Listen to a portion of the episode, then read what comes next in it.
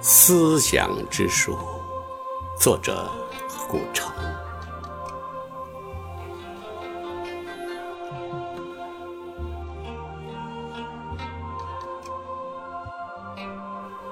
我在炽热的国土上行走，头上是太阳的轰响，脚下是岩浆。我没有鞋子，没有编造的麦草，投下浑圆的影子。我只有一颗心，常常想起落水的清澈。我走过许多地方，许多风蚀的废墟，为了寻找那些值得相信的东西。我常看见波斯菊化为沉默，在热风中飞散。美和生命，并不意味着永恒。也许有这样一种植物。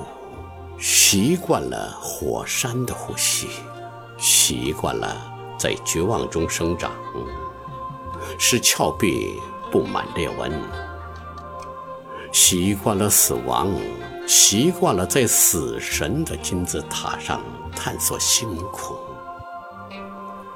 重新用绿色的声音来呼唤时间。于是。